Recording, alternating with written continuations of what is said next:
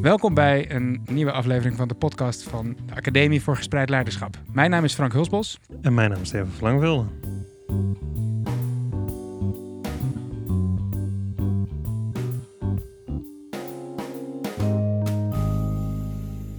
En vandaag zijn we op bezoek bij basisschool Laterna Magica in Amsterdam-Eiburg.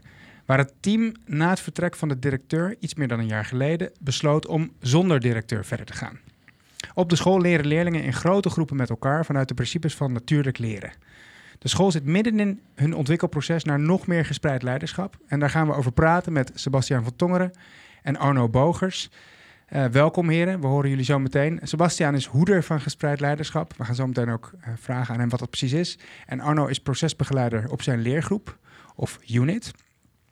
Uh, Stefan, eigenlijk als je kijkt, hè, er zijn steeds meer scholen, en met name in het primair onderwijs lijkt het wel, die vergelijkbare experimenten doen als Laterna Magica. En met, ja, eigenlijk zou je kunnen zeggen, organiseervormen, organisatievormen die niet gebaseerd zijn op hiërarchie, maar veel meer op gelijkwaardige samenwerking. En met het doel om iedereen uh, ruimte te geven om invloed uit te oefenen. Um, dus het lijkt een beetje een, um, ja, een, uh, een fenomeen te zijn wat we op steeds meer plekken terugzien. Ja, een soort trend misschien wel. Nou, ik, wij hebben natuurlijk één voorbeeld waar we nu op dit moment ook onderzoek naar doen. Dus voor de trouwe luisteraar van de podcast, uh, die zijn er bekend mee wellicht met de Maria School. En we hebben daar nu ook net gesprekken mee gevoerd met het hele team en ook met de bestuurder. Dus binnenkort gaat onze podcastreeks daarover natuurlijk verschijnen. Uh, maar die school die werkt ook zonder directeur. En die is eigenlijk, uh, nou, ik denk wel dat er duidelijke verschillen ook zijn tussen Laterna Magica en de Maria School. Maar ook daar hebben ze gekozen voor, ja, eigenlijk willen wij juist om het leren van de leerling te stimuleren en een rijkere leeromgeving te creëren, ook voor de leraren op basis van expertise en affiniteit. Ja, vinden we eigenlijk dat die rol van directeur niet meer past. Ja, dat is natuurlijk wel interessant om, uh, om eens verder te onderzoeken. Ja, ja, dat maakt ons natuurlijk in het bijzonder nieuwsgierig. Uh, Sebastian en Arno, van harte welkom in de podcast. Uh, Sebastian, mag ik jou om te beginnen eens vragen, wat was voor jullie, ruim een jaar geleden is het alweer, hè, de aanleiding om te zeggen, we willen eens gaan kijken hoe het zou kunnen zijn om zonder directeur de school met elkaar te runnen. Ja. Wat was voor jullie de, ja, het leidmotief, zou ik maar zeggen, om daarmee aan de slag te gaan? Ik denk dat het een uh, volgende stap was in de ontwikkeling van het Terna Magica. Uh, dus gespreid leiderschap, uh, misschien noemden we het niet zo in die term, maar zelfsturende unit teams, zelfsturende teams, die, waar besluitvorming dicht bij het primaire proces ligt. Dus het werken met kinderen, leerkrachten die zelf besluiten nemen. dat was eigenlijk altijd al aan de hand. Uh, en eigenlijk was het veel logischer om dat verder te versterken. En daarbij was de gedachte ook dat een formele positie dat soms ook blokkeert. Uh, om besluiten te gaan nemen en om nieuwe vormen van besluitvorming of nieuwe vormen van samenwerking of een verdere ontwikkeling van zelfsturing in de unit teams te, te bewerkstelligen. Uh, daar is soms um, dat oude paradigma van leiderschap ja, zit daar soms in de weg. Dus het, het oude paradigma is dat ont verdere ontwikkeling eigenlijk van de mensen in de weg, ja. is wat je, ja. wat je zegt. Ja, ja. ja. De, de, de, de drive is eigenlijk om de professionele ruimte die mensen hebben, uh, die ze al hebben, verder te verstevigen. En, en ook de boodschap naar hen van, ja, jij gaat erover. Uh, maak jezelf verantwoordelijk. je bent ook verantwoordelijk. maak jezelf verantwoordelijk. Doe een stap naar voren. En je, en je mag er zijn met jouw kwaliteiten, jouw talent en jouw ambitie. Dus onze vraag ook als aan iedereen die hier komt te werken is... Wat, wat, kom je eigenlijk doen hier voor, voor, voor kinderen? En wat drijft jou nou heel erg? Ja. En vanuit daar ontstaat natuurlijk ook die, die ruimte om, om dingen te gaan doen zoals jij denkt dat ze goed zijn voor kinderen. Um, en dat, dat stimuleert ook een onderzoekende houding van de leerkracht onderzoekende houding. Want op het moment dat ik er zelf over ga, ben ik er ook zelf verantwoordelijk. Heb ik mezelf eigenlijk verantwoordelijk gemaakt. Hè? Ik heb zelf iets bedacht hoe het is met kinderen om het zo en zo te doen. Um, en dus hou ik ook nauw in de gaten. Lukt dat ook met die kinderen? En ontvang ik constant feedback van collega's en kinderen? Um, ja, eh, slaag ik in dat waar, waar ik, wat ik beoog? Uh, Arno, um, uh, een belangrijk principe in jullie onderwijsconcept is natuurlijk leren. Hè? Of eigenlijk is natuurlijk leren het uitgangspunt in jullie uh, in, het leren, in het omgaan met kinderen. Hè? Ja. Kun je daar iets over vertellen? En uh, is dat inderdaad iets wat jullie ook eh, onderling als team met elkaar eh, proberen te realiseren? Uh, zoals Sebastian net al zei, jij gaat erover. Dat is ook wat we de kinderen leren. Jij gaat over je leren. Dat, doe je samen met, dat doe je samen met de coach. dat doe je samen ook met, met je ouders. Je bent voortdurend met, met z'n drieën in elkaar, met, met die, in dialoog met elkaar. maar wat, je, wat je de kinderen duidelijk wil maken is, wat wil jij leren en waarom wil je dat leren? Dus je stelt ze ehm, keuzes, je reflecteert met de kinderen erop. En dat is precies ook wat er in de, in de teamlaag dus dan ook gebeurt. Um, wat, waar, waar voel jij je verantwoordelijk voor? Wat is, wat is hier een volgende stap? Jij gaat erover. Ja. En zoals jullie er dus over praten, is het gaat jullie helemaal niet om gespreid leiderschap. Jij zei ook al, Sebastian, het was eigenlijk een loog. Deze ontwikkeling die we nu doormaken naar een situatie we, waarin we meer en meer afscheid nemen eigenlijk van het klassieke formele leiderschap is eigenlijk een hele logische volgende stap in onze ontwikkeling als school. We waren altijd al bezig met die principes. En het gaat ons eigenlijk om het scheppen van een rijk leerklimaat voor iedereen. En daar hoort dus bij initiatief nemen, keuzes maken, zelf de regie kunnen voeren over je, over je leerproces. Begrijp ik het zo goed? Als je, de, uh, als, je, als je lagen weghaalt, dus de laag van de directeur weghaalt, dan, dan ben jij, je bent verantwoordelijk. Want jij wilt, je ziet dat er iets in het onderwijs moet veranderen. Jij gaat daar dus. Je kan het dan niet meer aan een ander, uh, bij een ander laten liggen. Nee. Ja. Hey, want even, uh, Arno, jij bent procesbegeleider op jouw unit, hè? Ja. Kun je iets vertellen over wat uh, onderwijs in de unit, hoe dat eruit ziet en wat het betekent dan om procesbegeleider te zijn op zo'n unit? in een unit, daar, daar zijn ongeveer, um, er zitten ongeveer 100 en, en, soms wat meer kinderen zitten daarin in één unit. met elkaar je bent met een, met een groep coaches. Um, dat zijn ochtendcoaches en dat zijn middagcoaches. Uh, met elkaar, met die groep mensen, uh, vorm jij het onderwijs. Um, dat, dat, um, daar ben je vrij autonoom in. Je kunt, je kunt vrij veel beslissen in je team. Daarbij zit je wel aan een aantal regels gebonden die we op school hebben afgesproken. Het moet binnen natuurlijk leren vallen. Uh, het moet binnen de wet passen. Het moet, uh, mm -hmm. er moet overleg zijn met andere units. Je kunt niet zomaar zelf iets gaan doen. Want hoeveel, met hoeveel units zijn jullie in totaal? Wij zijn op school met, met acht units. Ja. en op, een unit, op één unit werken ongeveer 10, 12 leerkrachten, hè? ja. Inclusief de procesbegeleider, die is ook leerkracht ja. voor een deel. Ja, oké, okay, ga door, sorry. Um, als procesbegeleider um, er is niemand in de unit die is, um, die is zeg maar traditioneel de, de, leider. Dus niemand is degene die erover gaat. Je gaat er samen met elkaar over. En een belangrijke taak van de procesbegeleider is... hoe loopt dit proces? Gaan we er ook inderdaad met, met, met z'n allen over? Um, hoe worden beslissingen genomen met elkaar? Hoe doen we dat? Komt, komt alles aan bod? Komen alle mensen aan bod? Komt er aan bod wat, uh, wat we samen belangrijk vinden? De procesbegeleider die, uh, uh, die, die, bekijkt, of die, die, die observeert en die kijkt, doen we dit samen? Wordt hier in dit team wordt er voldoende geleerd? Ja. Ontwikkelen we met elkaar? Uh, we stellen doelen um, aan het begin van ieder jaar. worden die doelen behaald? En die legt dus weer terug, hoe, hoe doen we dit met elkaar met deze doelen? pakt iedereen zijn rol? De procesbegeleider zit dus niet op het leidinggeven, maar die zit heel erg op we doen het met elkaar samen. Ja. Je waakt er eigenlijk over. Trouwens, wat ik nu zeg, er zijn ook heel veel teamleden die die rol ook op zich nemen. Mm. Dus het is niet alleen de procesbegeleider die dit doet, maar iedereen. En dat maakt dan toch nieuwsgierig, want waarom is er dan toch een procesbegeleider aangewezen op die unit? Als je eigenlijk ook al tegelijkertijd ziet dat min of meer natuurlijk andere collega's die rol ook wel op zich pakken? Ja, omdat je toch, je wilt er wel, er wel zeker van zijn dat, hmm. dat, dat, dat, dat het gebeurt. En uh, zo'n procesbegeleider die, um, die, die spreekt ook veel met andere procesbegeleiders. Dus die heeft in de loop van de tijd ook wel geleerd over dat proces. Ja. Maar tegelijkertijd hoopt hij dat anderen ook dat proces meeleren. Ja. ja, en als ik het goed begrijp, dan gaat het dus ook eigenlijk vooral over het proces tussen de collega's. Zeg maar, het woord procesbegeleider zou ook kunnen oproepen dat je je heel erg bezighoudt met het proces van de leerlingen. En dat is ongetwijfeld ook onder je aandacht, want je bent natuurlijk leerkracht.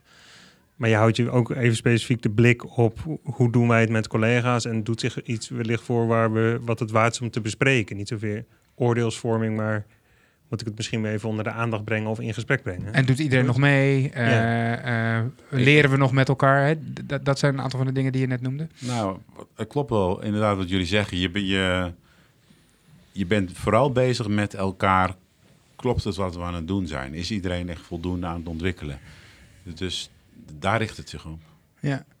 Ja, interessant. Want eh, eh, eh, je, je, je, zegt dat ook heel nadrukkelijk. Hè? Je bent dus niet de baas. Je, bent, je, je gaat niet de baas spelen als procesbegeleider. Dat, hoort, dat past ook precies niet bij onze uitgangspunten. Maar je, je, ja, je, je, je, je, je bekommert je, zal ik maar zeggen, wel over jullie gezamenlijke samenwerkingsproces.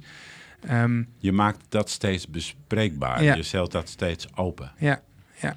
En, En- daardoor, doordat, doordat jij dat zelf doet, doen anderen dat ook. Ja, want Sebastian, jij bent hoeder van gespreid leiderschap. Het, het klinkt bijna een beetje alsof Arno hoeder van gespreid leiderschap is Ja. op zijn unit. Ja. Jij, jij bent hoeder van gespreid leiderschap ehm, op school. Hè? Dus eh, jij, dat is echt jouw, jouw, hoe je Ja. jezelf graag noemt. Eh, nou, of nee. mag ik dat zo niet zeggen? Nee, eh, dat zou ik niet zeggen. Het is ook een worsteling met die term.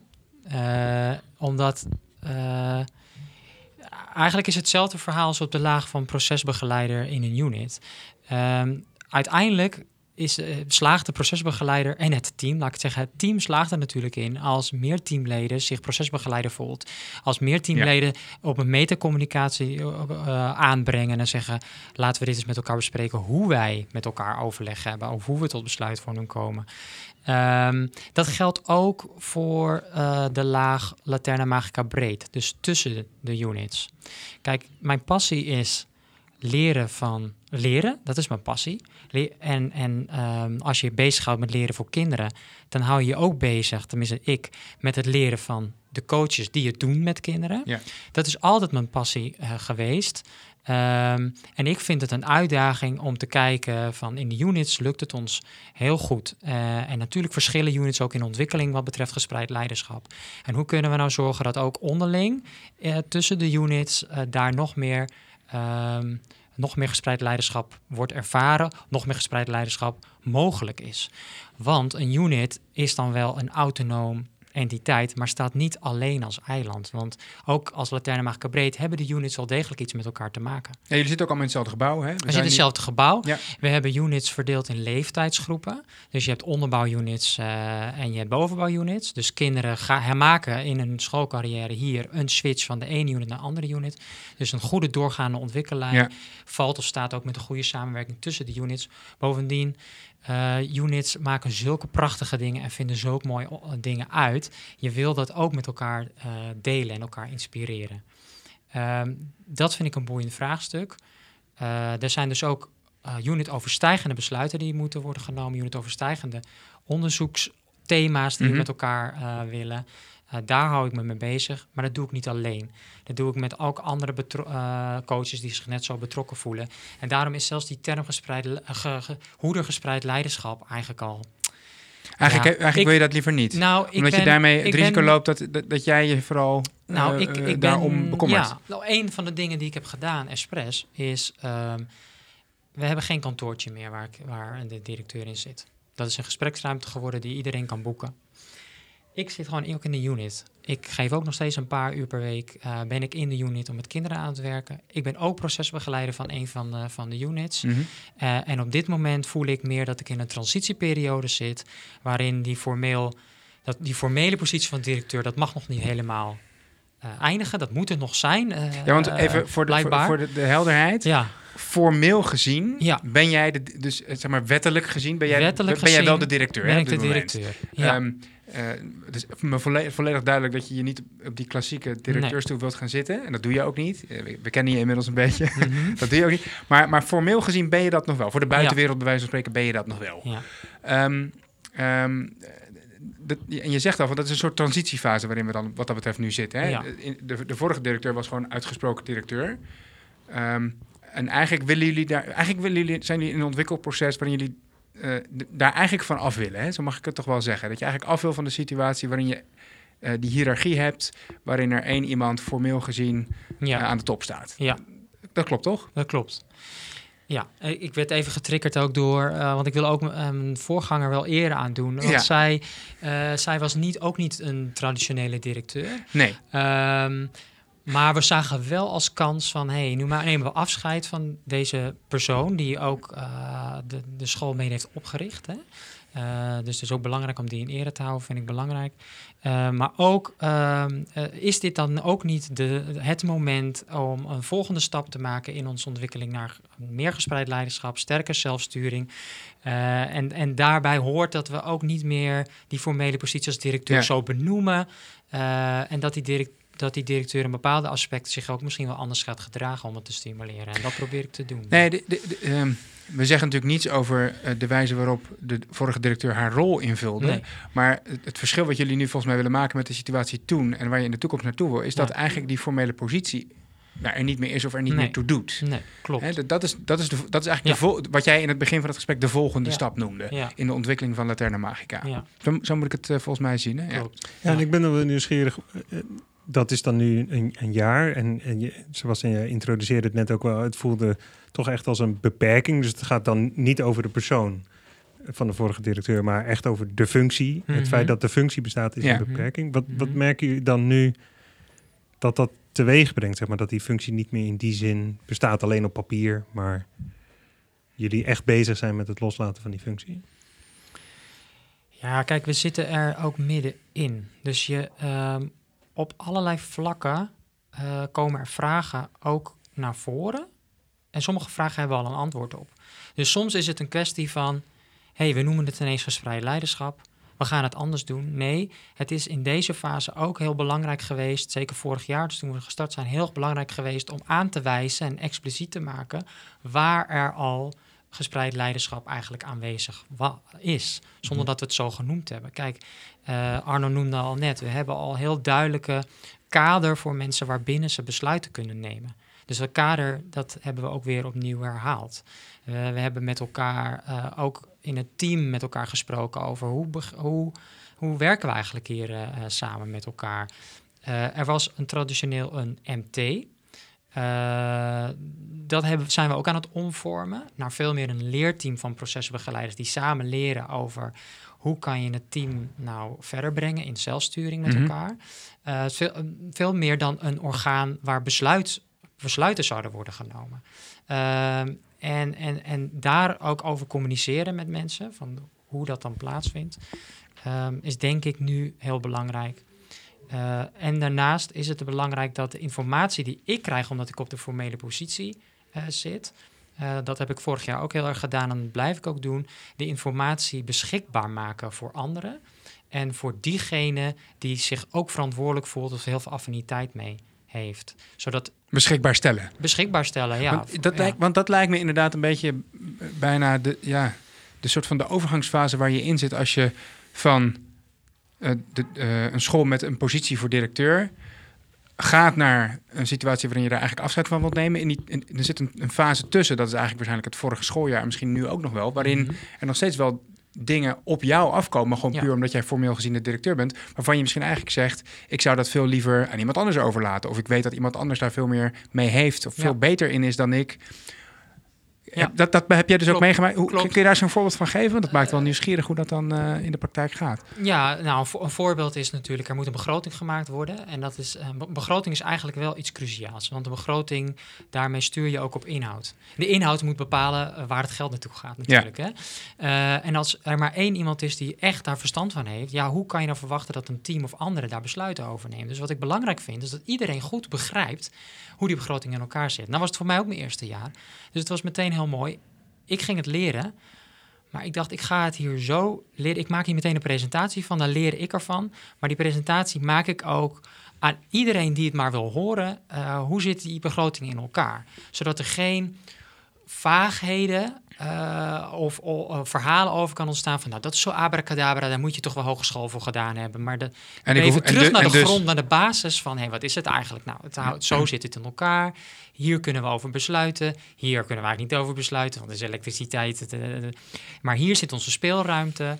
Deze keuzes kunnen we maken. En dit past ook bij ons concept, deze keuzes. En dan zorg ervoor dat mensen die informatie hebben... dat ze dus ook mee kunnen eh, praten in de besluitvorming. Ik, ik neem aan, Arno, dat jij bij die vergadering eh, aanwezig was. Ja, Was, klopt. was dat inderdaad een wezenlijk andere ervaring dan hoe dat voorheen ging? Of eh, hoe heb jij dat toen, eh, hoe heb jij die, er- die presentatie toen eh, beluisterd? Ik dacht voorheen eh, dat het eh, financiën, dat is heel ingewikkeld. daar, daar, daar zijn allerlei potjes en daar zijn, eh, dat, dat is een ingewikkelde st- eh, st- eh, stof. Ehm, totdat je helder hebt van dit percentage van het geld, dat moeten we sowieso besteden aan personeel. Dit percentage is eh, het gebouw en dit percentage is, dit is de speelruimte die we hebben om ons onderwijs vorm te geven. Dus het, eh, ja, dat werkt Dus voor jou was het eigenlijk inzichtgevend en gaf jou ook juist weer meer ruimte om mee te denken over wat je met dat geld, met dat percentage geld kunt doen waar je speelruimte hebt. Je- weet eh, waar, waar- hoeveel geld het is en je weet waar het vandaan komt. Ja, Ja, En volgens mij, als ik dit voorbeeld ook zo hoor, dan gaat dit eigenlijk ook over mensen of met elkaar dit zien als een, als een leerproces, zeg maar zo'n begroting. We moeten met elkaar tot een begroting komen. En normaal gesproken zou je dan verwachten, ja, de directeur die hoort de ins en outs daarvan te weten. Dus die doet een aanzet. En dan kijken er misschien een paar mensen naar die er half iets van begrepen hebben. Maar die gaan nooit de vraag stellen over hoe zit die begroting nou in elkaar. Dus ze leren niet beter die begroting te maken. Ze gaan alleen op een paar dan van die beleidskeuzes bij wijze van spreken meedenken. Maar als ik jullie hoor, dan gaat dit over hoe kunnen we ze ook het komen tot de begroting een leerproces van maken, zodat we het een volgende keer weer meer gezamenlijk kunnen doen. Ja, ja. Ja, En ook, maar ook dus ruimte voelen dat je denkt, nou, weet je, ik vertrouw op de. Want ik, kijk, inhoudelijk gesprek over hoe we het onderwijs hebben, dat hebben we allemaal. Daar Ja. is iedereen bij betrokken, want dat is Ja. een vak. Eh, hoe het volg- vervolgens gefinancierd wordt, kan, dat hoeft niet iedereen, niet iedereen boeit dat. Bovendien, je wil ook niet iedereen zich daarmee vermoeien. Er zijn wel collega's die zitten op een puntje van hun stoel. Die vinden het fantastisch om het ins en outs van elke subsidie te weten. En daar kunnen daar ook heel creatief mee denken. Kijk, die mensen, dit zie je wel bij zo'n presentatie, die zitten dus op een puntje van een stoel. Ja, aan hen eh, eh, is het heel logisch dat zij zeggen, nou weet je, die volgende begroting, laat mij die bespreking maar maken met onze controller van, van STAI. Want ik vind het gewoon superleuk en ik maak zes, nog zes Excel-bestanden. Nou, eh, be my guest. ja. Hè? Jij denkt graag. graag, ik denk graag. Precies. Eh, Maar- Nee, maar dit is, dit is dus een mooi eh, eh, punt. We, we hadden namelijk ook een, een klein stuk. Ik, ik ga een beetje structuur aanbrengen in het gesprek. Want dit, dit was eigenlijk een belangrijk onderwerp. Hè, waar, waar we eh, in, de voor, in de voorbespreking ook op kwamen. Zo van, als je zo'n ontwikkeling doormaakt van de klassieke school met. Of niet, nou, niet de klassieke school, maar de school met in ieder geval een directeur. naar steeds minder van dat soort hiërarchie. Dan heb je zo'n tussenfase waarin je eigenlijk als formele directeur. dingen automatisch nog steeds op je af ziet komen waar je misschien helemaal geen affiniteit mee hebt, zoals jij met de begroting, dat is niet per se jouw ding. Waar je misschien ook niet de beste in bent op Nee. school. En dan, dan zul je zo'n fase moeten doorlopen waarin je eh, als directeur eigenlijk ook aan zet bent om dat echt te onderzoeken in de school van wie gaat hier wel op aan. En Ja. wie. eh, dus het is bijna een onvermijdelijke eh, fase van transitie die je altijd doorgaat als je de ontwikkeling door. Waarschijnlijk zult doorgaan als je deze ontwikkeling die jullie wil, willen maken, doormaakt. Ja. En, en zou dat dan op een gegeven moment ook stoppen? Of, of, of blijf je altijd wel bepaalde dingen nog.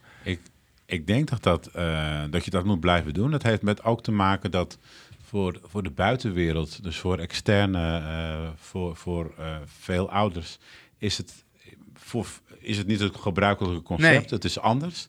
Dus ehm, ik, ik denk dat je dat moet blijven doen en Dus blijven herhalen.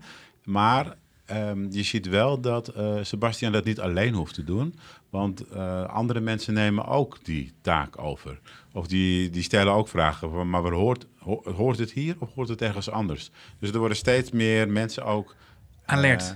alert op Eigenlijk net ja. zoals dat er bij jou op de unit steeds meer collega's zijn die dus ook die procesbegeleidersrol Ja. op zich nemen. Ga je dus hier blijkbaar ook zien dat steeds meer collega's op schoolniveau gaan nadenken over van is dit een logische.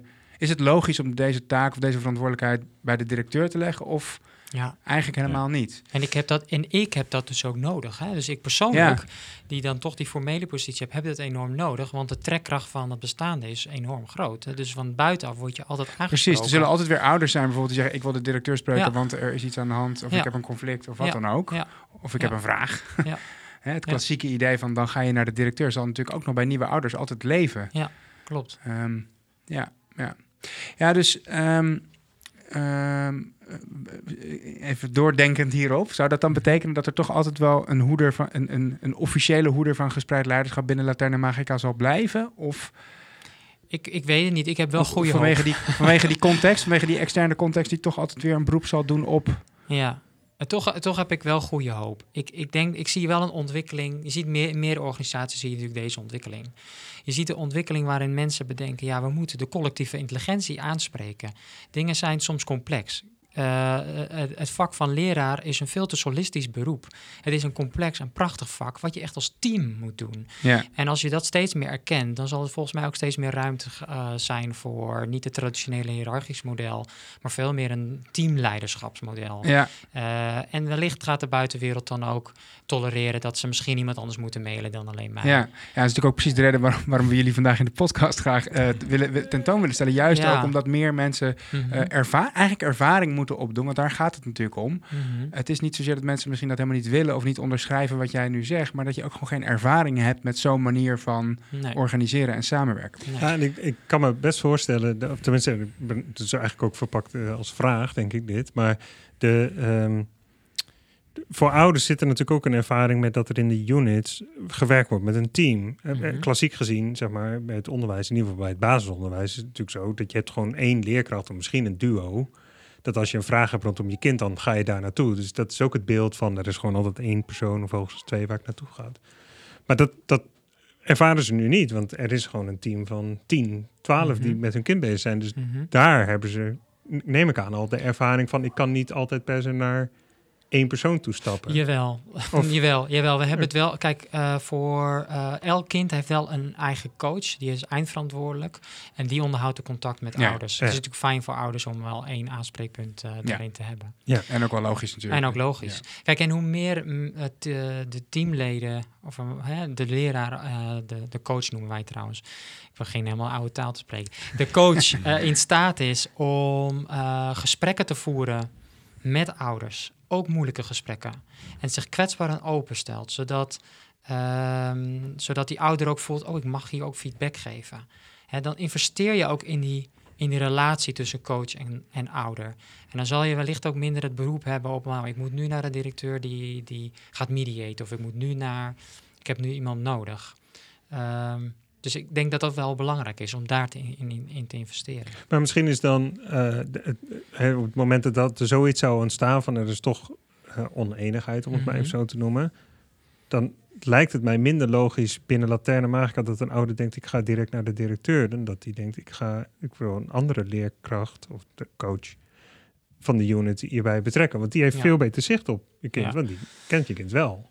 Het gebeurt, eigenlijk eerlijk gezegd, is het gebeurt niet heel erg vaak. Eh komt ook omdat we de tijd nemen voor ouders. We spreken ze minimaal drie keer per jaar een half uur, zodat je niet een monoloog hebt van de leraar, maar dat de coach met de ouder ook echt een goed gesprek eh, kan, kan hebben. Ehm, de procesbegeleider wordt er wel eens bij gevraagd. Ehm, dat gebeurt ook niet heel vaak. Eh, en dat kan natuurlijk ook, want het kan ook prima zo zijn dat een andere coach of procesbegeleider even uitzoomt en, en, en, en daarbij helpt. Ehm, dus dat, dat, dat hebben we eigenlijk altijd wel. eh, eh, wel. Maar het gebeurt eigenlijk heel weinig. Hey, ik zou nou even willen inzoomen op de samenwerking eh, binnen units, hoe die dan eh, binnen de units vorm krijgt. Want, het- nou, het idee is dus, je bent als team van ongeveer 10 tot 12 coaches eh, verantwoordelijk voor een groep van 100 of iets meer leerlingen. Hè? Eh, dat kunnen wat jongere leerlingen zijn, hè? dan ben je in een onderbouwunit, of het kunnen wat oudere eh, leerlingen zijn, tussen 8 en 12. Is volgens mij, 8 is ongeveer de grens volgens mij dat ze van de onderbouw Ja. naar de bovenbouwunit gaan. Ja. Ehm, ehm, en het idee is dat collega's gezamenlijk verantwoordelijk zijn en allemaal binnen die unit invloed uit kunnen oefenen eh, op de ontwikkeling van het onderwijs en op de organisatie van het onderwijs. Maar hoe, hoe, hoe krijgt dat in de praktijk vorm? Stel je voor, Arno, dat je te maken krijgt met een collega die wat dominanter of wat aanweziger is dan anderen en een beetje de overhand eh, krijgt. Gebeurt zoiets wel eens? En ehm, hoe, Eh, hoe ga je er dan mee om?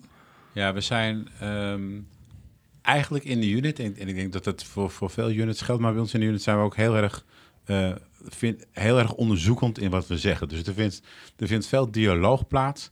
We nemen de tijd om de dingen dan te bespreken, om, dat iedereen aan het woord is. Eh, wat ons wel opviel was, ehm, al- als we het met elkaar hebben over een belangrijk onderwerp, eh, en, en daar nemen we de tijd voor. Dan, dan gebeurt dat eigenlijk automatisch. Dan, dan vindt die onderzoekende houding plaats. Dan is er niet iemand die de, de, de, de, de baas speelt in het gesprek. Of Nee. wiens mening zwaarder gewogen wordt dan die van anderen of zo. In Nee, zo- in zo'n- ieders mening is even, is Ja, even belangrijk. En degenen die niet aan het woord zijn, die worden er ook nog gevraagd om een mening. Dus iedereen is aan het woord.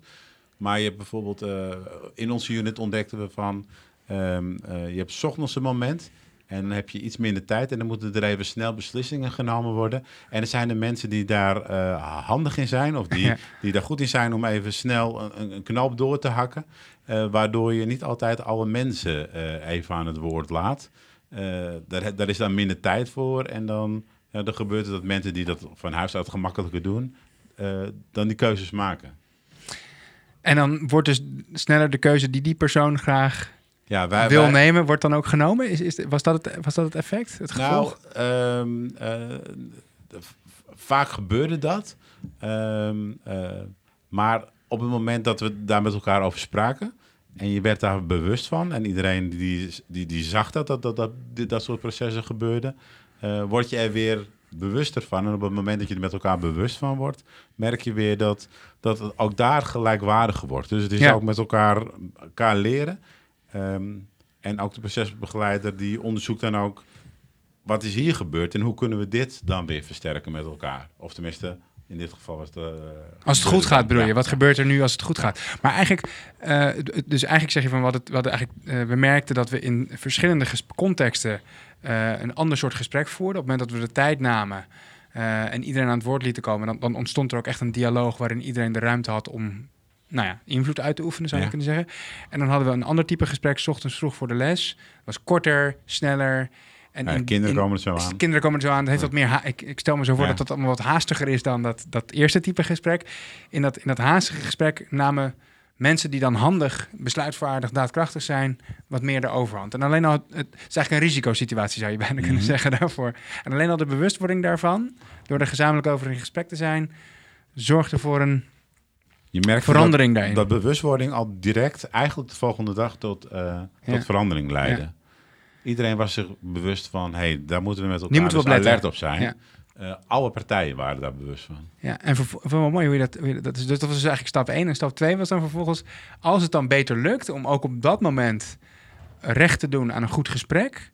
onderzoeken van wat maakt nou dat het nu wel lukt. Ja. Wat waren je conclusies trouwens daarop? Eh, van wat maakte dan dat het... Was er, meer dan, was er meer dan die bewustwording die daarvoor zorgde? Of was, het, was dat eigenlijk al, was dat al de sleutel? Ja, ik denk dat bewustwording heel vaak de sleutel is. In dit geval ook. Ja, Als je dus samen, niet alleen een bewustzijn van jezelf, maar een soort gezamenlijk bewustzijn. ja. Met- bewust van, van, je, van je, bewust samen met de, van je team van dit doen we zo, dit, dit moeten we anders doen. Dit, Nou, volgens mij ook, als ik het goed begrijp, om, om de valkuil die erin zit te voorkomen. Want het, Ja. het lijkt bij wijze van spreken bijna alsof een, een, een daadkrachtige collega die ervoor kan zorgen dat in de laatste vijf minuten toch een besluit wordt genomen over de dag, dat dat fout is. Maar dat heeft natuurlijk ook iets. Dat, dat heeft ook wisselende kwaliteit. Ja, ja. inderdaad. Alleen Ja. wat, je, wat de valkuil die je wil, wil voorkomen is Ja. dat het een ingesleten patroon is. Dat het altijd die collega is en dat diens stem soms zwaarder gewoon gaat wegen in de besluitvorming. Omdat hij gewoon eh, onbewust, hè, misschien helemaal niet eens om die reden, zeg maar toch meer zijn eigen perspectief doordrukt. Of, eh, Maar wat ik wel mooi vind is dat dat je zegt, het is ook, eh, er zit ook heel veel kracht in. ja, Want op dat moment gebeurt het. En, je moet oppassen altijd, of tenminste be- eh, bewust zijn van een patroon. ja, dat het verwoordt Ja. tot een Ja, soort want wanneer, patroon. wanneer Dat wordt het dan problematisch, zal ik maar zeggen? Dus, want wat Stefan zegt is natuurlijk inderdaad waar. Stefan zegt eigenlijk van, het is ook fijn dat je collega's hebt die juist op zo'n haastig, snel moment. Ja, snel nou ja, patro- zien wat er moet gebeuren of zo, wat er nodig is en dat dan ook kunnen besluiten. Maar wanneer, wanneer wordt dat dan problematisch? Als dat te vaak gebeurt bijvoorbeeld? Of, Ja, of als, als eh, sommige mensen eh, eh, in dat patroon eh, eh, minder zeggen, terwijl ze eigenlijk eh, wel degelijk iets te zeggen hebben. Ja, Ja. ja en, we goeie, en dan misschien wel goede ideeën En hebben. heel goede Ja. ideeën hebben, maar ook in dat patroon gesleten zijn. Ja, Ja, of misschien als die collega er dan een keertje niet bij is, iedereen zo naar elkaar kijkt, eh, wie, wie gaat er nu het besluit nemen? Je, je, verliest, je, je ontwikkelt niet de vaardigheid om dan ook tot een besluit te komen. Maar ik heb het idee, Stefan, dat waar we net naar hebben geluisterd, naar die schets die Arno gaf, van hoe dat in zijn team ging, dat dat, dat, dat een soort, bijna een soort onmisbare bekwaamheid is van een team, of, een, of misschien een onmisbaar onderdeel van de samenwerkingscultuur is, dat je, dit, dat, je, dat je hier met elkaar uit kunt komen. Dat je dit soort gesprekken met elkaar kunt voeren. Als je wil dat gespreid leiderschap duurzaam Ja, je ontwikkelt. de- en ook, de- het, dus ook, het is bijna een beetje onderhoud van het gespreide leiderschap in de unit. ja, Want zo'n patroon kan erin sli- slijpen. En als je dat dan laat liggen, dan voor je het weet, creëer je een situatie waarin er toch meer vanuit een centraal punt, vanuit een enkele collega, invloed wordt uitgeoefend. Ja, dat is, en dat is eigenlijk ook wat jullie natuurlijk met die procesbegeleiden en die hoeder ook heel erg verankeren, zeg maar. In, Ja. in, als je dan van functies zou willen spreken, bij wijze van spreken, of rollen zullen het meer Mhm. wezen, dan echt harde functies. Maar eh, willen verankeren van we, willen, we vinden dat proces zo belangrijk en het reflecteren op dat proces. Ja. Eh, dus we hebben niet al te veel oordeel misschien over welke vorm het precies moet hebben. Van eh, het moet altijd zo gaan, besluitvorming. Of het moet altijd, maar we willen wel Nee. elke keer weer reflecteren op hoe is het nu verlopen. En wat leren we daarvan voor de volgende keer. Ja. Eh, Ja, en het zit niet alleen maar eh ingebakken in die reflectiegesprekken of bij die procesbegeleiders. Het zit ook eh, ingebakken door de manier waarop we werken. Want je werkt niet alleen, je hebt een wederzijdse afhankelijkheid. Eh, je bent samen verantwoordelijk voor die 100 kinderen. Eh, die kinderen komen bij alle collega's iets halen. Jij komt die kinderen allemaal iets unieks brengen. En dus eh, als ik zicht wil houden op dat ene kind wat bij mij in de stamgroep zit, waarvan ik de ontwikkeling volg, dan moet ik wel naar jou toe met de vraag van wat heb jij gezien? En ehm, dat maakt al in het manier van werken dat we gewoon afhankelijk van elkaar zijn. Eh, Ja, nee, dus, dus er zit, er zit de- de- gewoon puur door de manier van werken. Dus eigenlijk de Mhm. samenwerking die in het primaire proces er is, Ja. die een onmiskenbaar onderdeel van het primaire proces is. Ja, Wat je overigens bijvoorbeeld ook ziet op bijvoorbeeld scholen als het Vatters College, Ja, dat is Mhm. een middelbare school die dat ook doet. ja. Maar ook meerdere basisscholen, zoals de Synergieschool in Roermond, ehm, eh, het talent in eh, Nijmegen, die die, die, dat, die die samenwerking verankerd hebben in het primaire proces, zoals dat ook bij jullie het Mhm. geval is. Da- da- daardoor ontstaat er per definitie een urgentie om elkaar. Je hebt elkaar dus nodig. ja, ja, ja. Maar dan vervolgens vraagt het nog wel om de bekwaamheden om die samenwerking vorm te geven en te onderhouden. Ik vind Mhm. het verhaal wat Arno net vertelde bijna een soort onder, on- eh, bekwaamheid tot, tot onderhoud van een goed eh, proces eigenlijk. Hè? Ja. Ehm, waar denk jij nog meer aan, eh, Sebastian, aan, aan vaardigheden of bekwaamheden die je nodig hebt om in zo'n school als die van jullie die samenwerking in het primaire proces aan te kunnen gaan? Het vraagt natuurlijk een soort onderzoekende houding en een soort idee bij jezelf. Ik weet niet alles. En eh, het, het is complex. En eh, daar hoort dus iets bij van, ik zoek de dialoog omdat ik ook nieuwsgierig ben naar jouw perspectief. Het vraagt een soort ja, onderzoekende houding waarbij de vraag in het midden ligt en waarin iedereen van waarde is. Want iedereen heeft zijn eigen wijsheid. Het gaat niet ook alleen om kennis, maar het gaat ook om een soort wijsheid, Mhm. denk ik, die in mensen zit en om die aan te spreken. Eh, en, en weet dat alles wat men zegt, dat is heel klein, van waarde is om tot een antwoord te komen.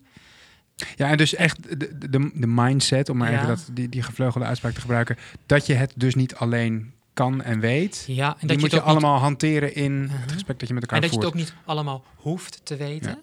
Ehm, dat vraagt ook een mate van zelfvertrouwen. Hè? Eh, dus, dus als, m- mensen kunnen ook ehm, niet in gesprek gaan omdat daar allerlei mentale modellen over zijn van ja, maar ik moet dit eigenlijk Ja. weten. Dus ik doe net alsof ik het weet, of ik ga je niet vragen, want dan verraad ik misschien dat ik misschien niet alles weet. Of ik ga het helemaal eerst in mijn eentje allemaal uitzoeken en Of dan kom dat, ik met een afantwoord. Ja, en dan, dan stopt natuurlijk elk moment van alles van leren. Dan wordt het niet krachtiger op. Dus een mate van zelfvertrouwen waarin je zegt, ja, eh, het is ook oké om niet alles te hoeven weten. Eh, dan ben ik niet een, eh, een, een slechte leraar, een slechte coach. Eh, dat is een belangrijke basis die, denk ik, die Maar de- vooraf gaat misschien wel. Arno, er komen hier vast wel eens nieuwe collega's binnen. Die nog niet helemaal bekend zijn zeker. met. Of, of, of misschien het concept wel aantrekkelijk vinden. Ik bedoel, Mhm. daar kies je waarschijnlijk niet zomaar voor. Dus als je, als je Mhm. solliciteert bij Laterne Magica, dan zul je iets hebben met jullie onderwijsconcept en met jullie visie op onderwijs.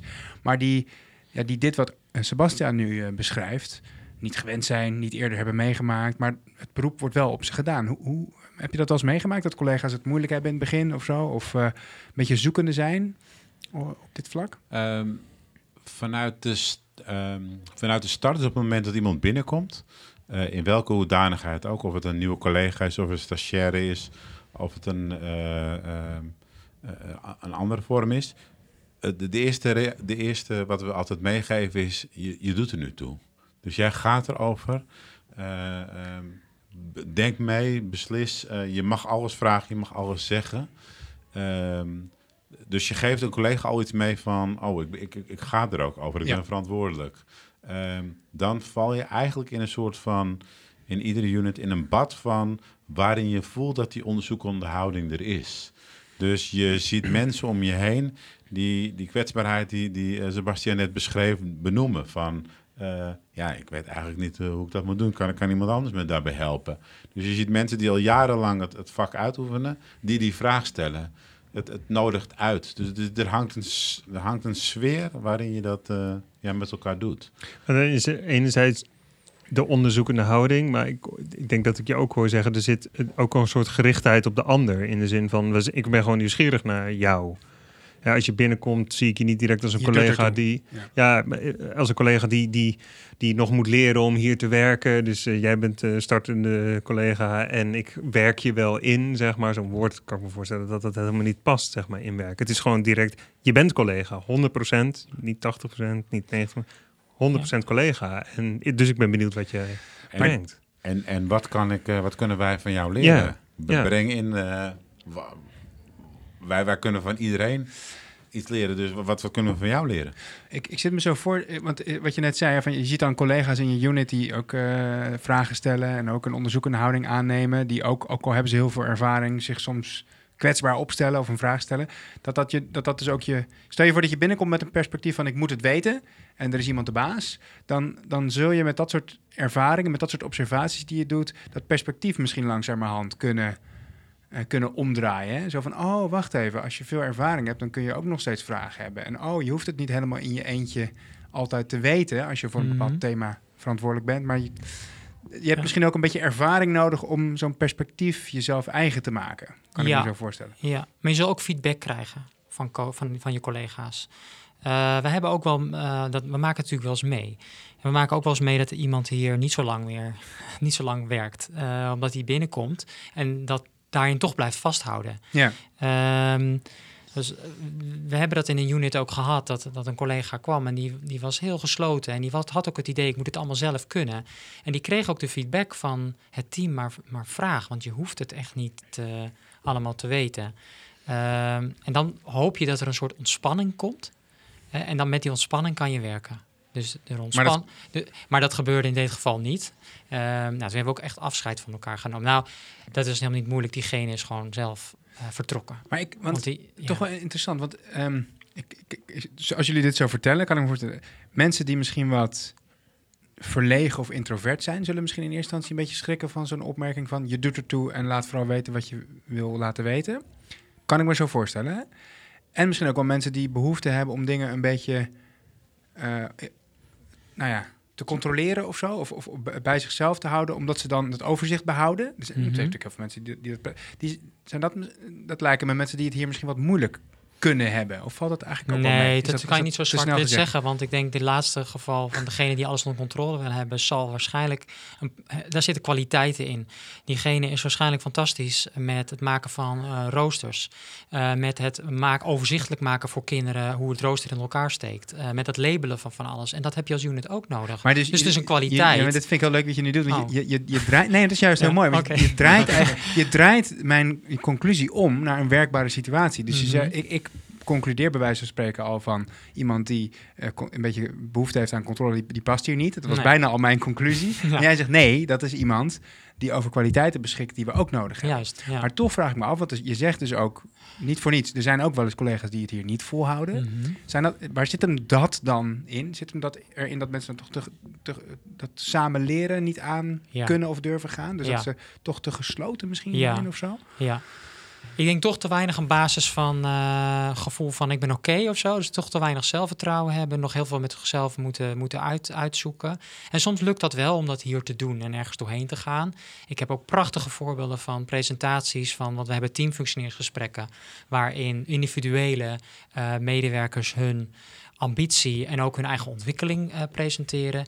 En heb ik prachtige presentaties ook meegemaakt van Ja. mensen die echt zeggen, eh, vertellen waar ze doorheen zijn gegaan toen ze hier werkten, waar ze mee worstelden. En tijdens zo'n presentatie durven daar ook uiting aan te geven van ik heb daarmee geworsteld. En een team kan dan ook erkennen, wij hebben dat gezien. En dat is zo helend bijna om te zeggen voor, zo, voor zo'n team en voor zo, voor zo iemand. Dat is een ongelooflijke grote stap. Dus als dat lukt, is dat fantastisch. En kun je dan een voorbeeld geven van zo'n worsteling waar iemand dan doorheen eh, kwam? Uh, iemand die uh, het heel moeilijk vond om, om echt met grote groepen kinderen aan de slag te gaan. Om instructie daarin te geven, om dat prettig te laten verlopen. En dat is een ontwikkeling die heel veel coaches ook meemaken als ze net het beroep uh, uitvoeren. Ehm, maar daarin nog te weinig vroeg en ook het idee had van ik moet het allemaal zelf uh, oplossen. Het team heeft die worstelingen ook gezien. Ja. Um, maar door dat in te bouwen van een team functioneersgesprek en deze collega ook uit te nodigen om over zijn ontwikkeling te reflecteren met een maatje en daar een presentatie voor te maken aan het team, maakt dat je daar toch op dat punt uh, komt en dat meer bespreekbaar maakt. Um, ja, dan stelt iemand zich heel kwetsbaar op en vertelt wat hij geleerd heeft. En ja, dan is het mooie ingang en dan kan je samen leren. En dan kan je zo iemand En eigenlijk, eh, wat, wat misschien echt essentieel is, is dat je die lerende houding dan wel durft aan te ja, nemen. Zeker. Maar of je, nou, of je nou meer van de controle bent, uh, ja. uh, of, of misschien wat introverter van aard bent dan uh, een ander, dat doet er eigenlijk niet zozeer nee. toe. Nee. nee. nee. Ja, dus het is ook de bereidheid om te leren, ja. zit het dan in. Maar ik vind in het bijvoorbeeld ook al iets zitten, in het begin zei hij dat het eigenlijk al, dit gunnen we, dit gunnen we het kind ook. Ja, ja, dat, dat, is ons waar het om te doen is. Ja, ja. Dat is waar om, nou, maar daar hoor ik dit ook een beetje in terug. Van als je, als je zo'n dat voorbeeld zo beschrijft, dan denk ik volgens mij is dit wat dat ik voor velen de, de mooiste momenten in het onderwijs is. Uh, zie niet dat het kind een tien haalt voor dicté of voor rekenen. Dat kunnen ook uh, mooie prestaties zijn. Maar dat het kind dat ervaart als zijnde, dit is iets wat wezenlijk is voor mij. Ja. Waar ik mezelf in ontwikkeld heb, want daar heb ik hard voor gewerkt enzovoort. En daar krijg ik nu de waardering voor. Dat, ja.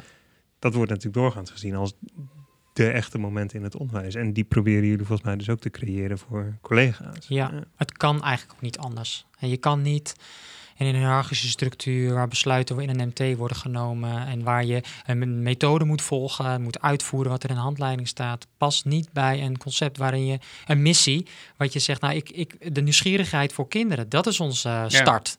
Ja. Uh, de intrinsieke motivatie vergroten bij kinderen, dat is ons doel ja, dan, moet, dan kan niet anders dan dat je de intrinsieke motivatie van de coach ja. aanspreekt. Ja, maar en toch tegelijkertijd is dat, is dat natuurlijk heel nog niet gewoon hè, op scholen. Om, die, om, die, om diezelfde redenatie voor wat wil je voor je onderwijs. Want heel veel schoolplannen staat natuurlijk iets in termen van. Maar dan, dan, is het, dan, is het, dan, is, dan is het vermoedelijk ook een holle frase. Die, nou, dat is... die weliswaar in het schoolplan staat, maar die eigenlijk geen betekenis heeft op de leerplek, zal ik maar zeggen. maar dat betekent ook, zeg maar, dat is denk ik een mooie realisatie rondom gespreid leiderschap. Want dit merken wij ook heel erg bij de Maria School. Dat die congruentie gezocht wordt met het onderwijs. Dat hè, gespreid leiderschap is niet een, is niet een doel, doel op zich. zich. Het is niet een, een leuke manier van je organisatie vormgeven, zodat je de managementlaag eruit kan snijden. En dat scheelt je financiën, bij wijze van spreken. Het heeft te maken met congruentie. van wat je, ja. uh, wat je onderwijsopvattingen zijn en wat je met kinderen wilt. Ja. Nee, absoluut. Hey, um, het is nog een, een, laatste thema wat ik met jullie zou willen bespreken, of wat we met jullie zouden willen bespreken. En het, het valt ook me nu in het gesprek weer op dat jullie, dat jullie uh, bepaalde taal gebruiken, die je niet op iedere school hoort. Hè? Jullie hebben bijvoorbeeld over coaches in plaats van over leraren. J jij corrigeerde jezelf net nog even. Uh, Sebastian, het oude taal. Leraar zijn. Hè, proces, pro, uh, Arno is procesbegeleider, jij bent hoeder. Um, jullie hebben een leerlandschap op de units natuurlijk leren is jullie uitgangspunt. Dat, dat, is taal, zou ik maar zeggen, waar jullie, waar voor jullie waarschijnlijk een wereld van betekenis achter zit, maar die, die ook heel specifiek is voor jullie school. Hè? Mm -hmm. Re realiseren jullie je dat? Is dat, is dat? Zijn dat bewuste keuzes? Zijn jullie heel erg gespitst op taal? Um, hoe, hoe, hoe, ontstaat zoiets? uh, op het moment dat je, dat je de juiste taal uh, vindt, dan, dan weet je met elkaar ook waar je het, waar je het over hebt. Um, woorden ontstaan omdat, ja, woorden ontstaan omdat ze, um, um, ja, je weet samen. ja, het, het, is heel moeilijk. Het is, het is waarschijnlijk een hele lastige vraag. Het, te zoeken. Nou, het valt mij natuurlijk, om, als buitenstaander valt het mij natuurlijk meteen op. Maar juist omdat het voor jou zo ja. gewoon is waarschijnlijk om het dagelijks te gebruiken, uh, denk je bijna van, huh, ja, waar, waar, komt dat nou eigenlijk vandaan? Hoe ontstaat zoiets eigenlijk? Maar het is wel, ik weet niet of jou het ook je opvalt, Stefan, maar uh, uh, Eh, Ja, je, hoort, je hoort taal waar je inderdaad, je, je- wat, wel, wat je wel aanzet tot denken. Of van, oh ja, hoe zit dat eigenlijk? Je zoekt Het eigenlijk, bij ons is het zo denk ik, je zoekt eigenlijk taal die past bij de werkelijkheid. En Ja, als ja. die werkelijkheid anders is dan traditioneel, als ik het zo maar even te zeggen, traditioneel een beetje een groot containerbegrip, maar eh, dan zoek je, moet je ook andere taal hebben die dat ondersteunt. Eh, want het is heel makkelijk om dat wat je altijd gewend bent te doen. Dus al, al op het moment dat het moeilijk wordt, vallen mensen soms terug op oude gewoontes. En taal kan wel degelijk ondersteuning helpen. en kan, kan, kan helpen. Want even als eh, voorbeeld die dan, Arno, waarom hebben jullie het over coaches en niet over leerkrachten? Zit daar een... Zit daar een Ehm, bij een leerkracht heb je het beeld van eh, eh, er wordt kennis overgebracht. Eh, bij de leerkracht heb je het beeld van. Bij coaches heb je het beeld van. ehm, het, is, eh, het, het is een dialoog met elkaar. Het is, het is verder eh, zoeken. ehm, het is ehm, ja, dieper contact. Diep contact is een belangrijk eh, thema daarbij. En je, je, je, je bent, waar we het daar straks over hadden, je bent ervoor of je bent in gesprek om, om, om het kind ergens eh, in, in ontwikkeling te brengen. Ja. En daar past, daar past, daar past- coach meer bij. Bij leerkracht denk je misschien te vaak aan, aan overdracht van, Ja. van, van leerstof. Het is natuurlijk ook wel, kan ik me zo voorstellen, voor eh, de, de nieuwe, waar we het eerder over hadden, die buitenwereld, die, die blijft zich natuurlijk ook vernieuwen als je in school bent. Er komen telkens weer nieuwe ouders, bijvoorbeeld nieuwe leerlingen. Dan, dan laat je natuurlijk ook meteen al wat zien aan die groep van, hé, hey, het is hier anders. Het is hier, je moet Ja. hier net even anders denken. En dat, dat, dat uit zich onder andere ook in de taal die we gebruiken. Ja. Nee, ik ben echt een enorm aanhanger van de, van de stelling taal doet ertoe. dus ik Mhm. snap het helemaal. Maar het is gewoon, het is ontzettend opvallend dat jullie daar zo bewust mee bezig zijn. Dat je jezelf... eh, En ik, ja, ik dat jullie bedenk daar niet ook- zomaar. Ik denk niet dat het zomaar eh, willekeurige woorden zijn die jullie gebruiken. Ja, ik denk nu ook dat de. ehm, waar het net natuurlijk ook over ging, zeg maar, is eigenlijk dat, dat, dat constant in reflectie zijn met elkaar, over dat gesprek voeren over, eh, over hoe doen we het hier met elkaar, over dat samenwerkingsproces. Het kiezen van nieuwe woorden nodigt denk ik ook uit om dat gesprek dan te voeren met elkaar. Wat betekent dit? Terwijl als je een, een, een, een heel bekend woord als eh, leerkracht of Mhm. leraar, waar Mhm. misschien al echt al zulke uitgekristalliseerde beelden bij zitten van wat dat omvat, wordt het heel moeilijk om het gesprek dan te voeren over wat houdt dat dan in. Terwijl als je dan een nieuw woord kiest als coach, wat in enige zin ook nog wat ongedefinieerd is, tenminste, je kunt het, eh, je eerste ideeën wel eh, over vormen, maar in de ervaring, in hoe jullie natuurlijk dan met die groep en die units aan de slag zijn, kun je betekenis geven aan wat is het nou eigenlijk het zijn van een coach. Ja. En dat, ik, tenminste kan ik me zo voorstellen, dat een nieuw woord daartoe uitnodigt om die reflectie veel vaker en dieper te doen met elkaar dan als je dat woord niet bewust vervangt. Het zou fantastisch zijn als het, de taal die we aanreiken aan mensen die hier nieuw zijn, ouders of collega's, die nieuwsgierigheid te, werk, Ja. te werkstelligen dan. dan, dan Ja, het is ook een eh, uitnodiging. ja, het is ook een uitnodiging dan naar ouders of anderen buiten de school om ook te stappen in het geven van een nieuwe betekenis aan Ja. die mensen die in die school werken met jouw kinderen. Ja. Ja, mooi. Ehm, ja, we, we zijn streng op de tijd, hè, Stefan? Dus we gaan eh, Oh. langzaamaan richting een eh, afronding. Nee, ehm, ik vond het ontzettend interessant om met jullie eh, van gedachten te wisselen over gesprek. Echt, eh, ja, jullie zijn toch wel een vrij radicaal voorbeeld, zou je kunnen zeggen, van een school die echt zo maximaal mogelijk dat gespreide leiderschap probeert mogelijk te maken. We hebben daar echt hele interessante dingen in besproken. Eh, bijvoorbeeld eh, een leidinggevende die zich afvragen... wat is nou eigenlijk mijn rol als ik meer gespreid leiderschap wil? Een vraag die wij echt heel vaak krijgen. Nou, die moeten gewoon het eerste stuk waarin we het hadden over die transitiefase... eh, nog eens eh, goed beluisteren. Hè? Waarin je dus echt zegt van nou, als, als formele leider... kun je dan heel bewust bezig zijn met alle dingen die op je afkomen... en telkens je weer afvragen van wie gaat hierop aan? Eh, wie is hier goed in? Hoe zou ik deze informatie beschikbaar kunnen stellen voor anderen in mijn team? Ehm, we hebben het ook uitgebreid gehad over hoe je nieuwe collega's adopteert eigenlijk in je team, die misschien de principes nog niet helemaal kennen of de manier van werken nog niet helemaal gewoon zijn. We hebben het ook gehad over de bekwaamheden die je in een team en die mensen nodig hebben in een team om dat gespreide leiderschap te onderhouden en eh, levendig, levendig te houden. En het belang van taal. Ja, en nogmaals, dat, dat is voor mij echt eh, een super interessant thema. Taal doet ertoe en dat, dat zie je ook in hoe jullie met elkaar in gesprek zijn. Het was eh, enorm de moeite waard, Stefan. Vind Ja, je en ik zou toch nog wel nieuwsgierig zijn naar, naar één vraag aan jullie, zoals in Arno. Wat, Een wat, echte wat- slotvraag dan. Ja. nou ja, wat zijn de uitdagingen die dan nu voorleggen? Want ja, na één jaar ehm, op deze manier nu werken of deze stap gezet hebben, dan kan ik me voorstellen dat het niet eh, uitgekristalliseerd is. Wat zijn. We- weet je wat ik met dit, met, met met, dat vind ik sowieso met gespreid leiderschap. Hè? Het gaat ons uiteindelijk om, om een krachtige leeromgeving voor kinderen. En eh, daarbij hoort dat je je concentreert op hoe doen we dat samen als team? Hoe zijn wij hier lerend in? Op, hoe zijn wij le- levende bewijzen, mensen eh, zoals we eh, naar de kinderen toe, ons toerichten? Ja, dat is elke keer de stip op de horizon. Ehm, en, en waar het toe leidt en wat de uitdagingen zijn of waar we in gaan, gaan lopen, dat weet ik helemaal niet.